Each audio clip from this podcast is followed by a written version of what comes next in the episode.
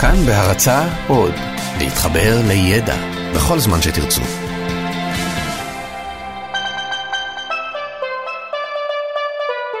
לא סופי, עם דוקטור אושי שוהם קראוס ויובל מלכי. שלום מושי. שלום יובל. אז אה, תשמע, הרבה פעמים אני קורא בעיתון כל מיני דברים. אה, מצאתי איזושהי כתבה ישנה שהנשיא ג'ונסון דיבר שם, לא משנה, זה איזשהו מחקר שעשיתי, והוא אומר שם שהוא רוצה, אה, שהוא רוצה לדבר על האתיקה של מסע הבחירות, כן? זה משהו שנאבד השנה בארצות הברית, שנה שעברה, אבל הוא רצה לדבר על אתיקה, והוא אמר שאנשים אסור להם לנצל פחדים ושנאה ומשפטים קדומים. כי זאת לא הדרך. והוא מדבר כאילו, הוא ממשיך לדבר על איך כדאי לנהל מסע בחירות ואמיתי, והוא אומר שאנשים היום משתמשים במילות הקוד של השנאה, משמיעים דברי רטוריקה וסיסמאות והאשמות זוהמות במקום פתרונות. שנדמה לי שזה מה שקורה במערכות הבחירות האחרונות, אה, בארץ קצת, הרבה מאוד בארצות הברית בשנה האחרונה, המון משפטים כאלה חלולים שלא אומרים כלום. מה היו אה, חכמי יוון העתיקה אומרים על הרטוריקה והדרך שבה מנוהלים מסעות בחירות בימינו. ביוון העתיקה היו חלוקים על הדבר הזה. היו באיזשהו אופן שתי אסכולות. אסכולה אחת אפשר לייחס אותה לאפלטון, או לפחות לתפיסות שלו. אסכולה שאומרת, יש אמת אחת, יש אמת אובייקטיבית, אפשר להגיע אליה. אנחנו צריכים לשכנע, אבל השכנוע הוא שכנוע באמת. מצד שני, יש קבוצה של אנשים, חכמים, שמזכירים את השירותים שלהם לאנשים, קוראים להם סופיסטים, סופיסטים זה החכמים, והם אנשים, אחד מהמפורסמים שבהם הוא פרוטגורס, האנשים האלה אומרים, אין דבר כזה אמת אחת אובייקטיבית, הכל נגזר לפי המידות של האדם, לפי התרבות, לפי הדעות שלו, לפי התפיסות המסוימות שלו. ומה שהם אומרים כזה דבר, הם אומרים, אם אין דבר כזה אמת אחת, ואם הכל זה עניין של תפיסה והכל זה עניין של דעה, מה שצריך לדעת זה איך לשכנע אנשים במה שאני חושב. אין משמעות לעניין של מה האמת. אני לא צריך להביא אותך, יובל, לחלוק איתי את האמת המוחלטת שאני המורה הגדול, הוא שיודע, ואני רוצה לשכנע אותך או להביא אותך להבין אותה. לא. אני חושב ככה, אתה חושב אחרת, שניהם לגיטימיים, ואני רוצה להפעיל עליך איזשהו סוג של כוח, כוח מניפולטיבי, רטורי, אני רוצה לשכנע אותך שאני צודק. ועכשיו, האנשים האלה היו בין הראשונים שעשו את מה שעכשיו מובן מאליו, הם לימדו בכסף. היום כל מרצה לפילוסופיה מלמד תמורת כסף. באוניברסיטה, בתיכון. אה, זה לא בהתנדבות? נו באמת. אוקיי, הסופיסטים. הסופיסטים הולכים uh, מבתים של עשירים ועובדים עם הנערים, עם הילדים שלהם. העשירים רוצים שהילדים שלהם יצליחו בפוליטיקה, יצליחו בעסקים, יצליחו בציבור, והם מלמדים אותם איך לדבר, ואז הם מייצרים את המקצוע הזה שנקרא רטוריקה. אוקיי. ורטוריקה זה מקצוע שנוי במחלוקת, שוב. זה, זה ממש, זאת אומרת, זה מקצוע להיות מה, נואם מקצועי? כן, זה, זה אורטור משהו... אורטור שכזה, כן, מה שנקרא? זה, יש אנשים שיודעים להיות אורטורים, יש אנשים שיודעים לנאום ולהיות רטוריקאים מצטיינים בלי ללמוד את זה.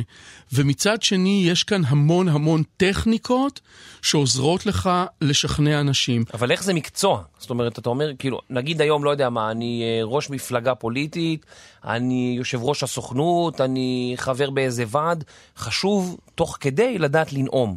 אבל אתה אומר, יש מקצוע כזה? כן, אני יכול ללמד אותך. אתה יכול לבוא אליי, הסופיסט, ולהגיד לי, תשמע, אני רוצה לשכנע אנשים, ולא הולך לי. לא רק בנאום, גם אחד על אחד, גם אחד על שלושה, אני לא מצליח לשכנע, זה לא הולך.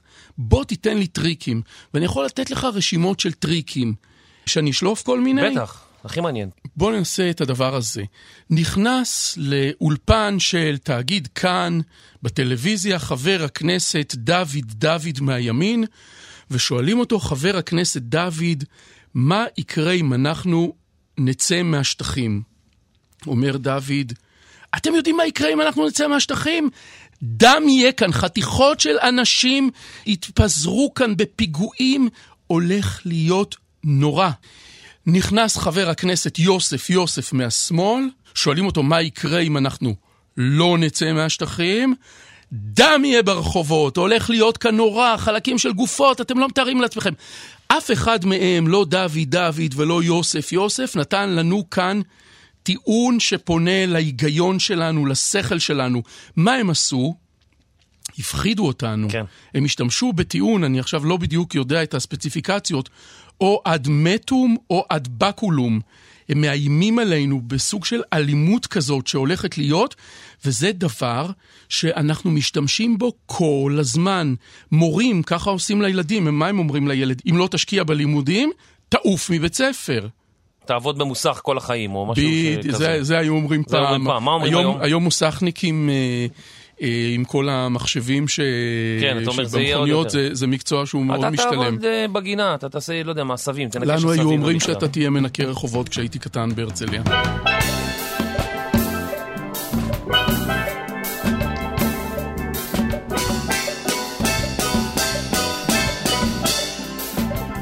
זו דוגמה לסוג מסוים של מניפולציה רטורית. עכשיו, יש המון המון המון. בואו ניקח למשל כשל שקוראים לו אד הומינם. הומו בלטינית זה אדם. אד הומינם זה כשאתה משכנע מישהו באמצעות פנייה לאישיות שלו ולאופי שלו ולא לנושא. למשל, אל תשמע בקולה כי היא סתם דוגמנית. כן, כאילו שדוגמנית לא יכולה להגיד משהו חכם באמת. בדיוק. עכשיו, הדוגמנית הזאת דיברה על יציאה מהשטחים, החזרת שטחים, כל הבלה בלה, הדברים לא האלה. משנה, דיברה על אה, משהו אפילו לא, זה אסור לרצוח נגיד. בדיוק, דיברה על כאלה דברים, ואז אתה פוסל אותה על רקע המקצוע שלה, האישיות שלה. עכשיו, למה הדבר הזה כל כך משכנע? למה הדבר הזה כל כך פועל? כי כאילו קופץ לך לראש העניין הזה של אין עשן בלי אש. אתה אומר, רגע, אולי באמת דוגמניות הן לא חכמות? אולי קראתי בעיתון ונתקלתי בכל מיני דוגמניות. אתה יודע מה, אני אתן דוגמה יותר טובה. עזוב, הנה, אני אתן לך דוגמה. אוקיי. בן אדם בא ואומר לך, נותן לך טיעון מאוד מאוד הגיוני, למה לא טוב לרצוח. ואז אתה אומר, רגע, מי אתה? הוא אומר, אני זה, רוצח סדרתי, אני יושב בכלא כבר 30 שנה, הוא אומר, אתה, אתה תטיף לי מוסר! כן, אבל אני רוצה בכל זאת לתת לך את הדוגמה שלי. אוקיי. תסלח לי. נגיד שאנחנו לא בתקופת ה-Waze, אתה רוצה לדעת איך להגיע לרחוב הכלנית בנתניה. כן. אתה מתברבר שם בשכונה, אתה עוצר, ויש שם ילד. אתה שואל אותו, איך מגיעים לרחוב הכלנית? החבר שלך או אשתך שיושבים לידך אומרים, אל תשמע בקולו, הוא ילד. למה אני נותן את הדוגמה הזאת? כי היא מראה למה אד הומינם זה דבר שנורא פועל. כי מצד אחד, לפעמים באמת ילדים אפשר פחות לסמוך על היכולת שלהם... אה, סטטיסטיקה אומרת שתשאל שלושה מבוגרים ושלושה ילדים, הילדים ידעו פחות לתת לך תשובה. או שיהיו יותר מבלבלים. שמות של מבלבלים, רחובות. בדיוק. מצד שני, ילד גר בשכונה, אתה לא יודע שם כלום. יכול להיות שהילד הזה פשוט יודע לעזור לך, אל תפסול אותו בגלל הגיל שלו. לכן הדברים האלה פועלים עלינו ומשכנעים אותנו. טריק נוסף הוא טריק שקבע טה-טה-טה-טה-טה-טה-טה. הנה משהו שעשיתי לך עכשיו. התייחסתי לכל... עכשיו עשית לי טריק? עשיתי לך טריק. בזה רגע. בזה הרגע. ממש רובוטריק אתה. אה, משהו. זה לא היה כזה משוכלל, אבל אוקיי. אה, אומרים שאריאל שרון היה מומחה בדבר הזה. תתייחס לכל מה שהצד השני המראיין שלך שואל אותך ואומר לך, כאל צפצופים כאלה חסרי משמעות, שבסך הכל אמורים להקדים את מה שאתה רוצה עכשיו להגיד, בלי קשר לשאלה מעניין- שלו. מעניין איפה חניתי היום, אתה יודע, זה ממש, אני לא זוכר איפה שמתי את האוטו. אמרת משהו? בדיוק, בדיוק, דבר כזה, אבל כשאתה כמובן לוקח את זה לאג'נדה שלך. עוד דבר, קצת פרנואידי, אפשר לקרוא לו סוס טרויאני. יאללה, קולה. קולה. טעם החיים כולו? זה קולה.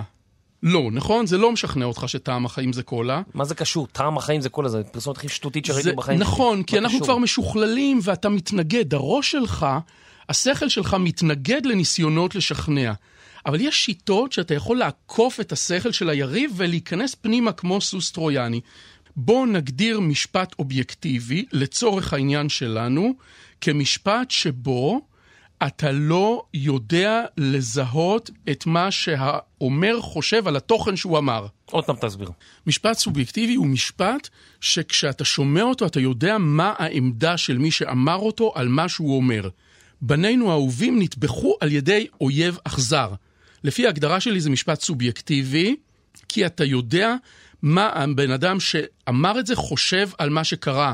בנינו, החיילים שלנו, הוא כואב לו. האהובים והצודקים. בדיוק. נטבחו על ידי אויב אכזר, לא בדיוק. צודק, רשע, חסר רחמים. בדיוק. עכשיו בוא ניקח משפט אחר שהוא כן. אמור להיות אובייקטיבי. אוקיי. הגברת מטילדה לוי ז"ל נפטרה אתמול.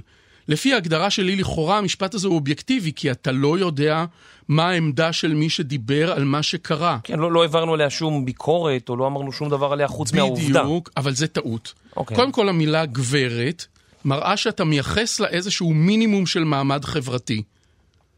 גברת היא בן אדם סביר. אוקיי. זיכרונה לברכה, כנ"ל. בוא נוריד אותם. מטילדה נבי נפטרה אתמול. אובייקטיבי או סובייקטיבי? אה, נשמע לי אובייקטיבי. סובייקטיבי. נפטרה. תחשוב, התפגרה, התפגרה. התפגרה. מטילדה לוי התפגרה אתמול. הסתלקה מהעולם.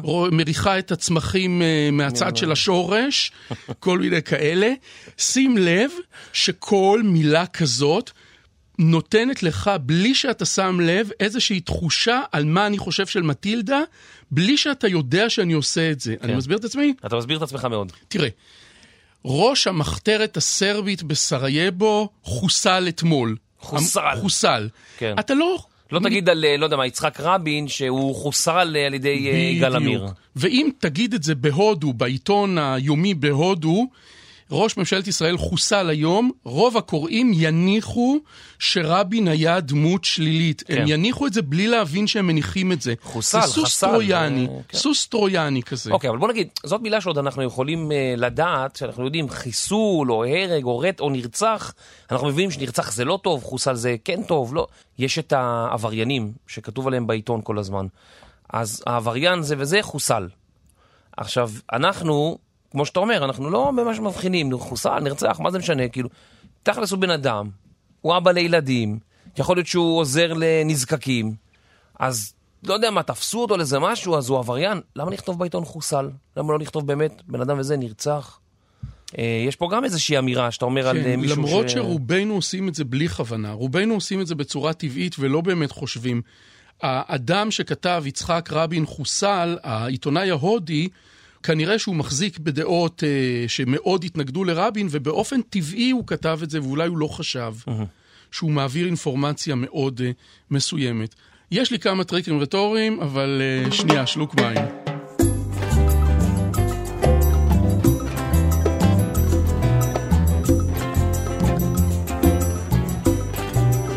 בוא נדבר נגיד על פנייה לסמכות.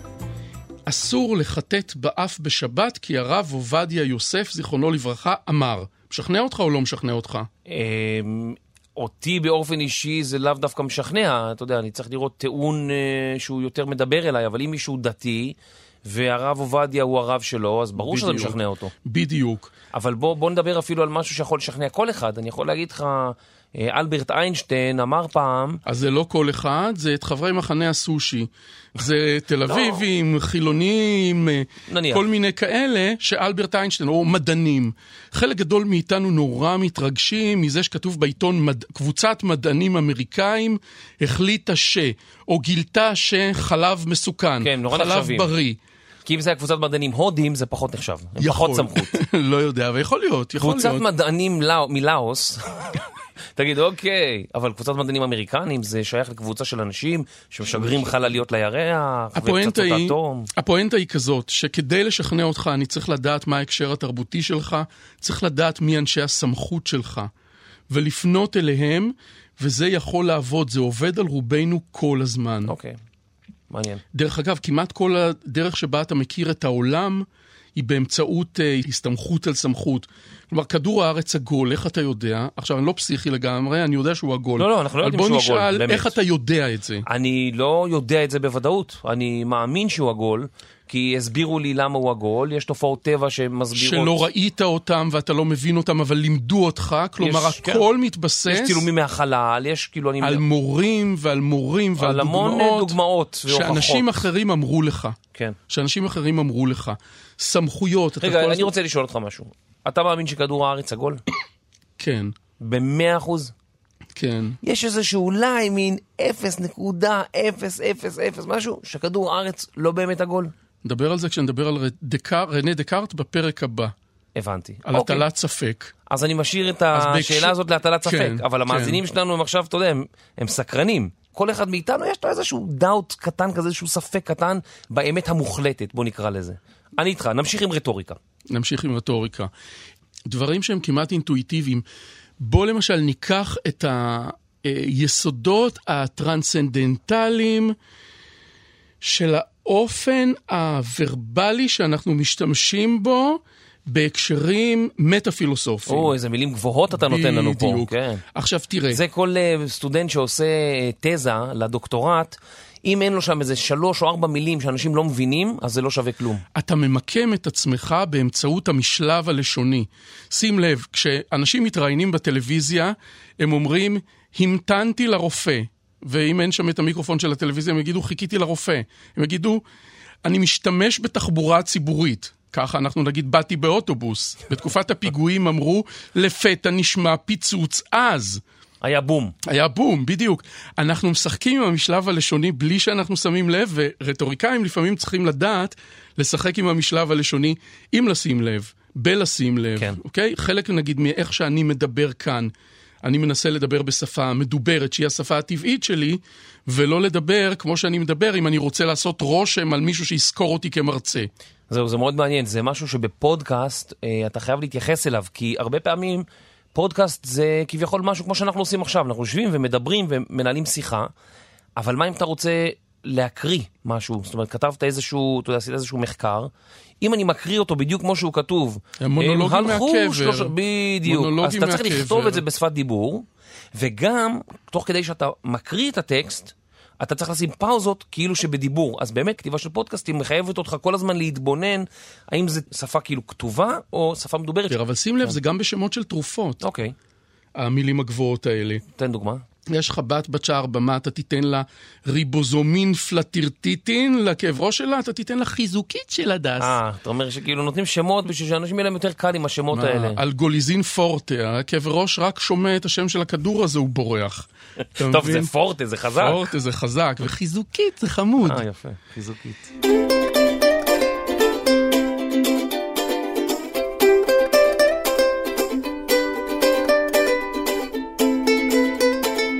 בוא נעבור קצת ללוגיקה. יאללה, אני שנה מאוד אוהב לוגיקה. לגמרי. מאוד אוהב לוגיקה.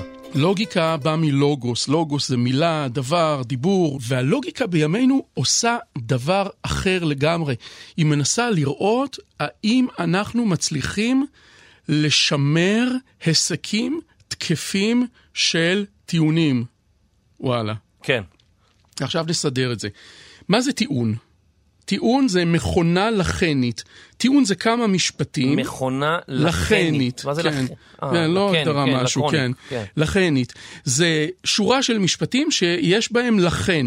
שורה של משפטים שאחד מהם, אנחנו חווים אותו כנובע מאחרים. אה, כמו המילה לכן. כן, לכן, לכן, כן. אוקיי. כל היוונים בני תמותה, סוקרטס אה, יווני, לכן סוקרטס בן תמותה. וואי, אה, אני אוהב את זה, זה יכול להיות שם של סרט. מה? סוקרטס, בן תמותה. בן תמותה. כן. נו, הלוגיקה הפורמלית של ימינו, שינינו כיוון לגמרי. לוגיקה של ימינו מנסה לבדוק מתי טיעונים תקפים ומתי הם בטלים, מתי הם לא תקפים. אוקיי, כמו למשל, אה, אם אני אומר, אה, אם אה, בן אדם מתעסק בטלפון בנסיעה, הוא יעשה תאונה. אוקיי, תקף או לא תקף? אז לא, לא בהכרח. תשמע, בוא ניקח את הטיעון הזה. כן. איזה יום היום אגב? שלישי. כשאנחנו מקליטים. כן. היום יום שלישי, פעמיים כי טוב. לכן קוראים לי אושי. מה קשור? הנה, מה זה אומר, מה קשור? שהטיעון הזה, היום יום שלישי, לכן קוראים לי אושי, הוא טיעון דפוק. כן. הוא לא משכנע, הוא לא הגיוני. נגיד שהוא בטל, הוא לא תקף. מה מעניין? שים לב, היום יום שלישי זה אמת, אנחנו מקליטים עכשיו זה יום שלישי, ובאמת קוראים לי אושי, נכון. וזה לא רלוונטי. הם לא מתחברים האחד לשני. בדיוק. עכשיו בואו ניקח טיעון שכולו שקרים. כל הפוליטיקאים הם ג'וקים ירוקים. סבתא שלי היא פוליטיקאית, לכן סבתא שלי היא ג'וק ירוק. כן. זה טיעון טוב או לא טיעון טוב? זה טיעון שהוא הגיוני, אבל הוא לא נכון, כי בדיוק. הג'וק הירוק לא באמת קיים. בדיוק. כן. הטיעון הזה הוא טיעון שהוא תקף. יש כאן מבנה טיעוני תקף, למרות שכל מה שאמרנו זה שקרים. אני אתן לך עוד דוגמה יותר כן. טובה. כל השריקשרקים המנופצחים הם ינוטי טוצי. יויו בובו שריק שרק מנופצח. מה אתה יכול להגיד על יויו בובי? לא, אתה יודע מה הבעיה? חלק מהאנשים מקשיבים לנו כשהם נוסעים בבוקר לעבודה. והם אחרי כוס קפה, וכאילו אם הם צוחקים קצת יותר מדי, יכול לקרות תאונה. אז אוקיי, אז... אני אחזור אה, על הטיעון שלי. כל לא. השרקשרקים המנופצחים הם ינוטי טוצי. וואו, יו בובי הוא שריק שרק מנופצח, לכן יו בובי הוא טוצי. ינוט טוצי. אוקיי. בדיוק. עכשיו תראה איזה מבריק אתה ואיזה מבריק אני. אנחנו הצלחנו להגיע למסקנה, בלי לדעת מה זה ינוטי טוצי, מי זה יו בובו, אם הוא עציץ, אם הוא בן אדם, אם הוא חיה, בגלל שיש כאן מבנה. מה שהלוגיקה של, הפורמלית של ימינו מנסה לעשות, זה לבחון טיעונים כאלה, אוקיי. ולבדוק מתי הם תקפים ומתי לא. יש תמיד את הדוגמה שאנשים אומרים, אם בן אדם א' ניסה משהו, ואז הוא ניסה משהו אחר, זה אומר שא' גרם לב'. כמו למשל שאומרים תמיד שכל מי שמשתמש בהרואין ניסה קודם לפני זה מריחואנה. ואז ההקשר, אתה אומר, רגע, אז אומר שמי שמעשן מריחואנה, הוא הולך להרואין. אם הוא לא היה עושה מריחואנה, הוא לא היה בהרואין. אבל מה עם מי שעישן מריחואנה, לפני זה עישן סיגריות, שאנחנו יודעים שזה יותר זמין והיום מאוד קל להשיג, ואנחנו מראים שבעצם סיגריות זה הסם הראשון שאליו התמכרו, ואחר כך ניסו מריחואנה ואז עברו להרואין. מכאן שמי שמעשן סיגריות עובר להרואין, ולא מי שמעשן מריחואנה עובר להרואין. יש פה כשל לוגי כזה. כמעט כל מה שדיברנו עליו בהתחלה, פנייה להפחדה, פנייה לסמכות, נקראים כשלים לוגיים, ואם אני מנסה לחשוב עכשיו תוך כדי דיבור מה, איך להסביר מה זה כשל לוגי, זה איזשהו טריק שאמור לגרום למשכנע לתת לך הרגשה שאני נותן לך טיעון תקף לוגית, הטיעון שאני נותן לך הוא לא תקף לוגית, אבל אני מסתיר את זה, זה לא, אתה לא תרגיש את זה. זאת אומרת, צריך ללמוד קצת לוגיקה בשביל להבין שמישהו אומר, נגיד, הוא מדבר אליך ופונה לרגש שלך, והוא אומר לך, אתה יודע בלב שלך שזה נכון, או... אז אתה אומר, רגע, אבל מבחינה לוגית, זאת אומרת, מבחינת 1 פלוס 1, זה לא הגיוני. מבחינת אחד נובע מאחד, כן. מבחינת אחד נובע כן, מאחד. זה, זה דבר שמאוד כדאי, אני יודע שבכל מיני תיכונים, אני יודע שבאוניברסיטה לנוער מלמדים רטוריקה, בין היתר, מלמדים נגיד את הילדים, באים לילדים בכיתה ו' ואומרים להם בואו נלמד אתכם איך לעבוד על אנשים. בעצם מה שאתה מלמד אותם זה איך להיזהר, איך להיות מודעים כן. לסביבה שהיא מאוד uh, מניפולטיבית. אני למדתי את זה בשנה הראשונה, אני חושב, באוניברסיטה, וזה עשה לי כזה מין אה, הערה כזאת, באלף, זה פתאום הראה לי שחצי מהדברים שאנחנו קוראים בעיתון הם כשלים לוגיים. זאת אומרת, אין, לא רוצה להגיד היגיון, אבל הם לא לוגיים, הם לא קשורים אחד לשני. אבל בעיניי רובם הם לא מכוונים. אני חושב שחלק גדול מהאנשים, בטח בתקשורת, עובדים עם כשלים בצורה שהיא לא מכוונת. כן. לא מתוך מטרה לעשות מניפולציה, אלא מתוך אי הבנה שזה כושל ומתוך מסירה של משהו שהם בעצמם קיבלו. זו דעתי. הבנתי. אוקיי, אז uh, אני מניח שהמאזינים יכולים לקרוא קצת על כשלים לוגיים, ואז uh, ללמוד קצת יותר כשמנסים לשכנע אותם, uh, כשהם קוראים uh, משהו בעיתון, כשמצלצלים להם בטלפון ורוצים כסף לאיזושהי מטרה כזאת או אחרת, יהיו הרבה יותר חכמים. יש לך עוד רעיונות איך המאזינים שלנו יכולים להחכים? שישלחו לנו מייל. האמת שהם יכולים לשלוח לנו מייל ללא סופי 2017, L-O-S-O-F-I 2017, את gmail.com. הם יכולים לבקש מאיתנו דברים שאנחנו נדבר עליהם, רעיונות, שאלות, כל מה שאתם רוצים. אם אתם רוצים שהשם שלכם יופיע בתוכנית, נשמח להזכיר אותו. אם לא, אז תגידו לנו גם בעילום שם טוב. אושי, כרגיל, החכמתי. תודה. תודה לך. להתראות.